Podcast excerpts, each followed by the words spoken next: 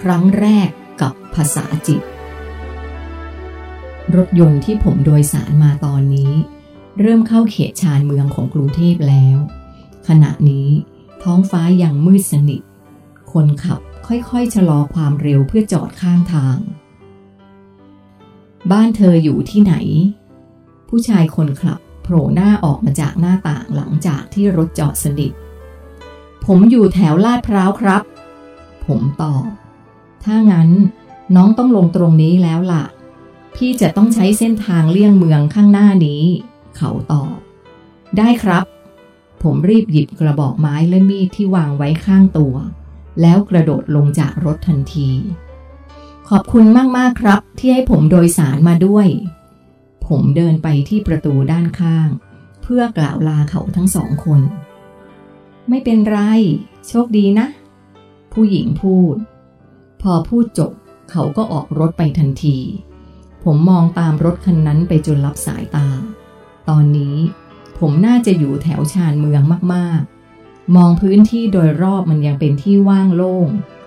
สลับกับโรงงานอุตสาหกรรมขนาดใหญ่ที่ตั้งอยู่ห่างๆกัน แสงไฟจากถนน สาดส่องให้พอมองเห็นทุกอย่างได้อย่างชัดเจน บรรยากาศดูเงียบสงัด ปราศจากผู้คน ถึงแม้ว่าบนถนนจะยังมีรถวิ่งตลอดเวลาก็ตาม ผมโบกรถทุกคันพร้อมกับเดินไปเรื่อยๆ แต่ก็ไม่มีรถคันไหนจอดเลยสักคัน ผมเดินไปจนถึงป้ายรถเมล์ประจำทางแห่งหนึ่ง และเข้าไปดูใกล้ๆ ว่าจะมีรถเมล์สายอะไรวิ่งผ่านบ้าง แต่ในใจก็นึกขึ้นมาได้ว่า ตอนนี้ผมไม่มีเงินติดตัวเลยสักบาท แล้วจะเอาเงินที่ไหนขึ้นรถล่ะ เมื่อยังตัดสินใจไม่ได้ว่าจะเอาอย่างไรดี ผมจึงนั่งที่ป้ายรถประจำทางแห่งนั้นก่อน ผมหยิบกระบอกไม้ที่ภายในบรรจุภาพที่เดวินมอบให้ขึ้นมา คิดว่าจะลองเอาออกมาชื่นชมสักหน่อย เพราะตอนนี้มันเป็นของที่ระลึกชิ้นเดียวที่เหลือเป็นสายสัมพันธ์ระหว่างผมกับโคฮารุ เมื่อเปิดฝาและเทม้วนกระดาษออกมา สิ่งที่ไหลออกมาก่อน กลับไม่ใช่ภาพวาดของเดวิน มันเป็นถุงผ้าเล็กๆหนึ่งใบ ผมหยิบมาเปิดดูปรากฏว่า ในนั้นมีเงินสดจำนวนหนึ่ง มันเป็นเงินที่เคยอยู่ในกระเป๋าสตางค์ของผมนั่นเอง เอ๊ะ มีเงินมาอยู่ในนี้ได้อย่างไรนะ ผมพยายามนึกว่า ครั้งสุดท้าย ที่ผมได้กระบอกไม้นี้ จากใครและตอนไหน หรือว่าตอนที่โคฮารุบอกผมว่า ฝากระบอกมันปิดไม่สนิท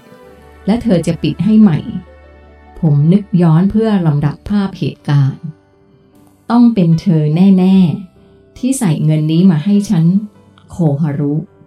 ผมคิดในใจ ใช่แล้ว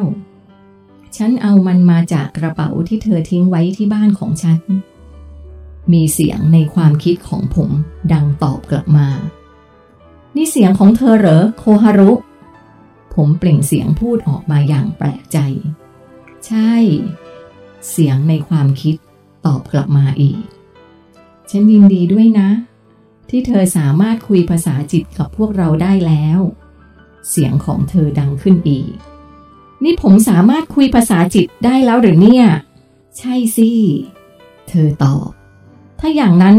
ผมก็สามารถคุยกับมีน โยชิดะ คลายเอิญและใครต่อใครได้หมดเลยนะสิ ผมคิดในใจ ใช่ เพียงแค่เธอกำหนดว่าจะคุยกับใครเท่านั้น เธอตอบ โอ้ อย่างนี้เราก็อยู่ไม่ห่างกันเลยใช่ไหม อย่างที่ฉันเคยบอกเธอไงว่า ฉันจะอยู่กับเธอตลอดเวลา เธอจำได้ไหม ฉันจะสามารถรับรู้ความเป็นอยู่ของเธอได้ ก็ต่อเมื่อเธอตั้งใจที่จะบอกกับฉัน เมื่อไหร่ที่เธอคิดถึงฉัน เมื่อนั้นคือการกำหนดที่จะพูดกับฉัน และฉันก็จะได้ยินทุกอย่างที่เธอบอก เสียงของเธอดังขึ้นอีก โคฮารุ ฉันรักเธอนะ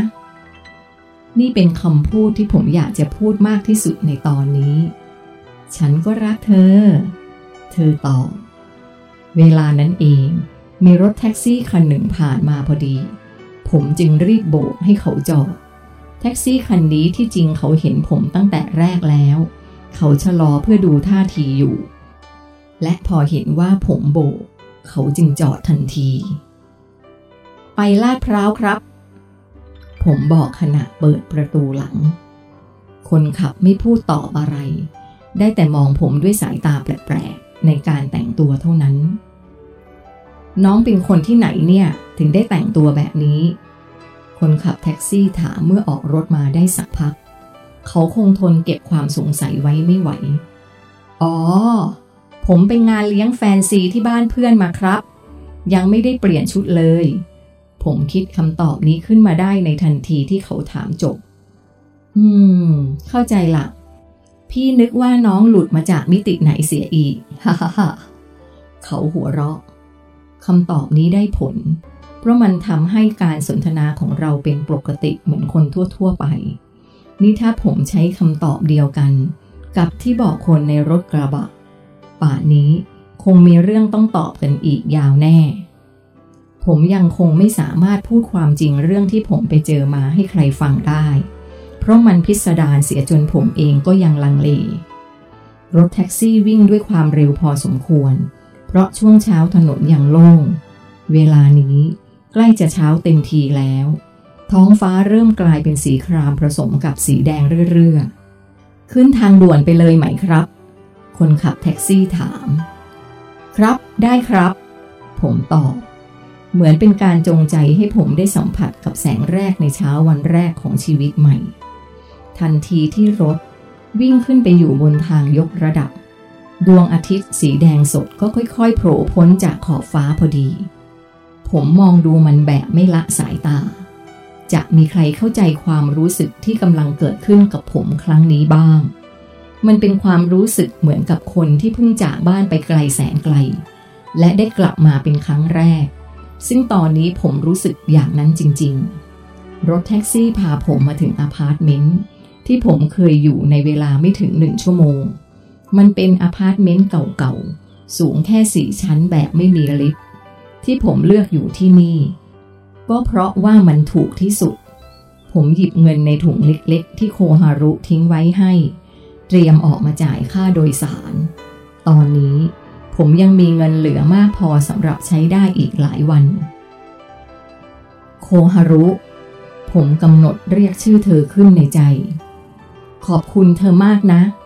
นี่ถ้าไม่ได้เธอฉันคงลำบากกว่านี้ ผมคิดในใจ ไม่เป็นไร เสียงเธอตอบกลับมา นี่แสดงว่า เธอรู้ตั้งแต่แรกแล้วสิว่า เหตุการณ์จะเป็นแบบนี้ และเราจะต้องจากกันแบบนี้ เพราะฉันทิ้งเป้และกระเป๋าสตางค์ไว้ที่บ้านของเธอก่อนหน้า ที่เราจะจากกันตั้งหลายวันผมลำดับเหตุการณ์ที่เกิดขึ้น ใช่ ฉันรู้ เธอตอบ แล้วทำไมเธอไม่บอกความจริงกับฉัน ผมถาม ถ้าเธอรู้ความลับนี้ เธอจะพยายามเปลี่ยนมัน ซึ่งจะไม่เป็นผลดีต่อทุกสิ่ง บางครั้ง ความไม่เหมาะสมมันคือความเหมาะสม และความเหมาะสมที่สุดของจักรวาล มันอาจจะไม่เหมาะสมสำหรับเราก็ได้ เสียงเธออธิบาย ฉันคิดถึงเธอจัง ผมเผลอพูดเปล่งเสียงออกมาจากปาก น้องว่าอะไรนะ คนขับแท็กซี่ถามผม ขณะที่ผมกำลังจะก้าวลงจากรถ เปล่าเปล่าครับ ไม่มีอะไรครับ ผมตอบพร้อมกับรีบปิดประตู ผมหันไปมองเขาอีกครั้ง หลังจากที่ลงจากรถเรียบร้อยแล้ว ผมเห็นเขาสายหน้าไปมาพร้อมกับบ่นอะไรอุกอิกอุกอิก ซึ่งผมไม่ได้ยินว่าเขาบ่นอะไร